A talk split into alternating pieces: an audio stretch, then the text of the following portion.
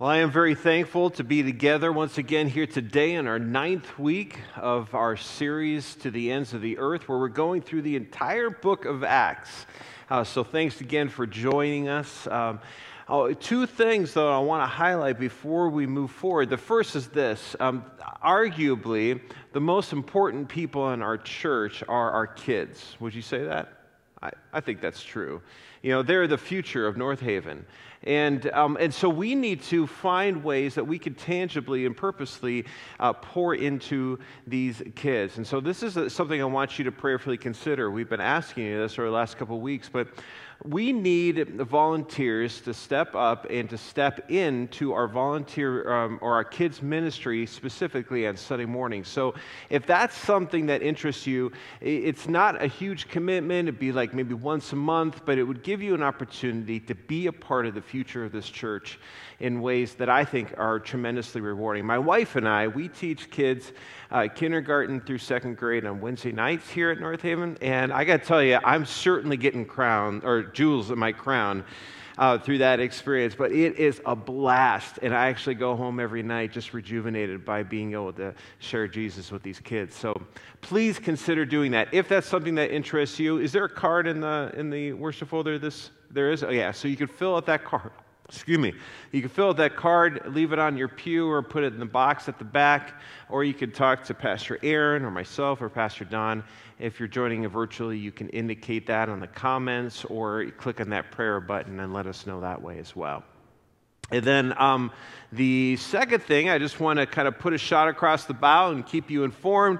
On April 17th, that's Easter Sunday. And that Sunday, we've just decided that we're going to be holding baptisms in both of our services that Sunday morning. And so, if that's something that interests you, if you have not yet been baptized, as a public declaration of what Jesus has already done in your life, uh, then I want you to seriously consider being a part of that, of that experience. You can talk to me, Pastor Don, Pastor Aaron and we'll get you, uh, get you the information that you need. And what makes this even cooler is Eternal Life Church, the Hmong church that meets here um, on Sunday afternoons and Tuesday nights. They're going to be joining us for our Good Friday service, and they're also going to be holding baptisms of their own during their service that afternoon on April 17th. So I can't wait to see what God is going to do um, during that weekend. It's going to be fantastic. All right, well, on we go. We're going through this book, Acts, and uh, we are in the fourth chapter. Uh, now, um, you can go ahead if you have your Bibles. You can you can use those or the Bibles in front of you. Um, it's gonna, all the verses will be on the screen as they always are. Um, but we're in chapter four. We're going to be in a moment here looking at verse 32 and beyond. We're actually finishing the chapter today. Um, but this last Sunday, we discovered that the followers of Jesus, uh, the early followers of Jesus that we see in Acts, when faced with persecution, instead of praying for safety and protection for themselves, they prayed instead for what? Boldness. That's right. They, pr- they prayed for even more boldness in the face of that persecution. And we talked about this. They did almost the exact opposite, I think, of what many people in the church would be prone to do here today. And that should cause us to pause. I, I know it, it, has for me, and I hope that it has for you, uh, to purposely reflect on yourself and as a church to ask what are we most concerned about? Are we most concerned about our safety, about our comfortableness? Or are we more concerned about making the gospel of the resurrected Jesus known throughout the world? Furthermore, we saw in Acts chapter 4 that because the early followers of Jesus asked for more boldness in the midst of the persecution, they were empowered then by the Holy Spirit once again. And this increase in their boldness and commitment to boldly proclaim the gospel of Jesus, I think I mentioned this last week, and it's safe to say that it greatly increased their persecution. And that wasn't something, right? We talked about this last week. That wasn't something they were oblivious to. And that didn't come as a surprise. It wasn't as if, you know, a year or two, three years later, they were like, what the heck? I thought when we asked for more boldness that things were going to get better. They knew. They knew that the boldness would result in more difficulty. But today we need to take stock of what resulted from all of this. And that's what we see in the remaining verses in chapter 4. Yes, the early church's boldness increased. Yes, so did their persecution. But that boldness and that persecution that resulted in an increase in love and commitment to one another, and then ultimately many, many coming to know Jesus Christ as their Lord and Savior. So let's pick up where we, where we left off, uh, starting in verse 32 of um, Acts chapter 4. Starting with verse 32, all the believers were in one heart and mind. No one claimed that any of their possessions was their own, but they shared everything they had. And with great power, the apostles continued to testify to the resurrection of the Lord Jesus. And God's grace was so powerfully at work in them all that there were no needy persons among them. For from time to time, those who owned land or houses, they sold them and they brought the money from the sales and put it at the apostles' feet, and it was distributed to anyone who had need. Joseph, a Levite from Cyprus, whom the apostles called Barnabas, which means son of encouragement, sold the field he owned and brought the money and put it at the apostles' feet. That's what we're looking at here today. So, in this incredible passage, it's evident in this description of the early church that what mattered most to them, far exceeding anything else, was that others knew Jesus as Savior just as they did. Hands down, the most e- important thing. That was of utmost concern to the early church. They understood that only the resurrected Jesus could save. And that that salvation meant eternal life. And see, what's, what's awesome about this is that this knowledge changed everything for them. Everything. They were forever a changed people. They were committed to loving God and loving others. And then this is what happens. This is what happens when a, a saved people commit to genuinely following Jesus Christ. When a saved people commit to genuinely follow Jesus, they find that their priorities radically change. And that the changing of those priorities has incredible results.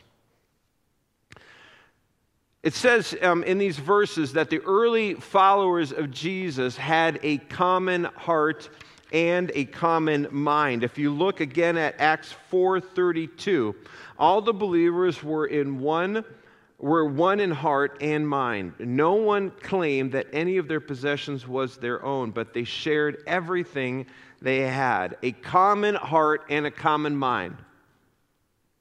What does that look like? How is that even possible? How does a community of Jesus followers know then that they've even achieved a common heart and a common mind? Well, a helpful thing to note is that the phrasing that's used here in Acts chapter 4 is actually also used in other places, but notably in First Chronicles. Now, this passage in First Chronicles that we're going to look at uh, describes men who volunteered to fight in service of David, making him king of Israel. Check out this passage, First Chronicles chapter 12, verse 38. All these were fighting men who volunteered, volunteered to serve in the ranks they came to Hebron fully determined to make David king over Israel. And all the rest of the Israelites, check this out, were also of one mind to make David king. These men were of one mind in devotion to their king. That is how their hearts and the minds intersected. That's how their hearts and mind came to a convergence was in devotion to their king. It's similarly the early church. And we're seeing this transpire here in these first four chapters of Acts. Uh, the early church was united in heart and mind because they were united in their devotion to the King, Jesus. The resurrected Jesus was the one thing, not a thing, the one thing that caused them to be united. It was Jesus or bust. And everything was placed under that banner, and I mean everything. This passage in Acts 4 reveals that the early followers of Jesus, they understood that their possessions, their things, their resources were not to be under the control of any one person. Instead, those things, those possessions, those resources, whatever they were, they belonged to God and to God alone. And because it all belonged to God, they were then distributed, these possessions, these resources, they were distributed as God saw fit and for the benefit of the community of believers. See, this here, right here, this is the act this is the act of having things and then holding them with an open hand. This is the act of living a life anticipating future opportunities to give. How often have you begun your day asking God to give you opportunities to give of yourself? How many times have you asked God to inconvenience you? To make His will known despite yours? This wasn't new to the early church. This wasn't like some uh, uh, revolutionary idea that they came up with. Uh, this is actually right in step with the greatest commandment that Jesus gave during his ministry. You remember that? Matthew chapter 22, verses 37 through 39, Jesus replied, Love the Lord your God with all your heart, and with all your soul, and with all your mind. This is the first and greatest commandment, and the second is like it love your neighbor as yourself. And what's so extremely cool about all this is that amazing things, and when I mean amazing things, I mean like incredible never before seen things happened once the church pursued being one in heart and mind. When it focused on sole devotion to the resurrected King.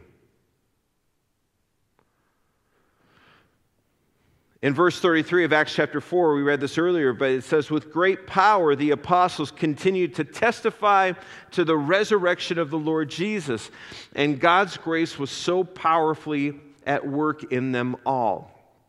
Okay, here we have a, a convergence of two powers at play. Two powers. One, grace fueled unity, and spirit fueled testimony. Grace fueled unity and spirit fueled testimony. See, as a result of the unity established by the grace of Jesus, the Holy Spirit empowered the testimony of the early followers of Jesus. Now remember, this, this commitment to testify to the resurrected, or to testify of the resurrected Jesus was in stark rebuke of what the Jewish officials told them not to do. Remember that? They arrested Peter and John, they threw them in jail, and then they basically said, Do not, do not, under any circumstances, like a parent talking to a four year old, talk about this resurrected Jesus nonsense. And Peter and John said, Okay. and went back to their followers. What did they do? They immediately prayed. They prayed and they asked God for more boldness, more boldness in the face of persecution. Thus, the Holy Spirit enabled the work of God through the grace given to them by Jesus Christ to powerfully lead many to salvation. And as a result, the gospel of the resurrected Jesus had reached the ears and the hearts of many people, many people who were eternally changed. There's a progression here. There's a progression here that every church should take note of. And certainly us here at North Haven. The first is this the followers of Jesus became united in the heart and mind how? By devoting themselves solely to Jesus as King. Under the banner of Jesus as King, yes, with differences, but with an unquestionable allegiance to the King. Second, the unity of the early church enabled them to see their possessions not as their own that they would hold with closed fists, but rather as God's, in which they would hold with open hands. Third, because of their unity, and because of them seeing these things, these resources, these possessions as being God's, not theirs, they were then fueled by the power of the Holy Spirit to share the gospel of Jesus boldly. And lastly, because of all these things, many responded favorably, thus becoming eternally saved. Grace fueled unity produces spirit fueled testimony.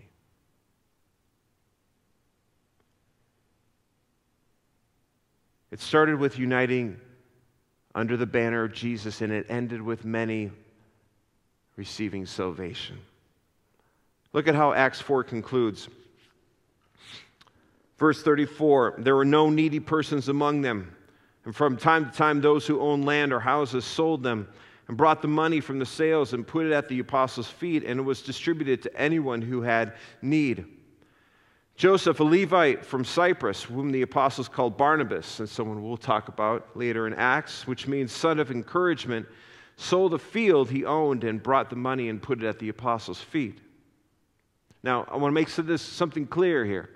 There's, there's a big difference between a body of government or an organization that forces others to distribute possessions or resources as they see fit. There's a difference between that and then that of a people who commit to holding possessions and resources and things with open hands, all for the purpose of God. You see, with open hands, those resources, those things, those possessions, you know, they are yours, right? God has entrusted you with the responsibility of said things. But when you hold those things with an open hand, God then can come at any moment and pluck them and give them to whom he sees fit. When followers of Jesus commit to keep possessions in open hands, they recognize that God entrusts them with those resources. We're given the responsibility. But as Acts 4 reveals to us, those things don't belong to us. Think about this. What would the church today look like if it lived like the early church? I'm sure you've wondered that. Not just in, even in the midst of this series. Maybe you've thought about that in the past. But then, how would the world respond? It's one thing to ask, what if the church today was like the church then? But it's another thing altogether to ask, well, how would then the world respond if that were true? You see, the message of the gospel, it at once attracts and it repels. It attracts because it is the message of salvation, it is the message of grace through Jesus by faith. It repels because it reminds people of their sin and of their need for a Savior. Remember 2 Corinthians chapter 2 verses 15 through 16 it says for we are to God that is the followers of Jesus the pleasing aroma of Christ among those who are being saved and those who are perishing to the one we are an aroma that brings death and to the other an aroma that brings life but how shameful is it how shameful would it be if the church repelled people, repelled the world well before it has the option of responding to Jesus himself. Why would the church get out ahead of Jesus Christ? And to repel the world from the beauty of the salvation of the risen Savior. If we want Jesus to be seen by the world as the beautiful Savior He is, then we need to get busy on selflessly lifting one another up. We need to hold those possessions, those resources with open hands. We need to anticipate opportunities to make Jesus known. We need to be united under the banner of Jesus, looking out for the welfare of one another, fueled by the Holy Spirit, and thus seeing many experience salvation through Jesus alone. Would you stand as we share in this creed as we close our service today? Read with me. We are the church. We have received power from the Holy Spirit. We are Jesus' witness to the world. We will give the love of Jesus to each other, to our community, and to the ends of the earth because we are the church. Be reminded, benevolence as you leave. Pastor Don will be at the back. Thank you for coming today. Please, those of you in this room, drive safe. Thank you to those of you joining us virtually. We'll see you next week. God bless.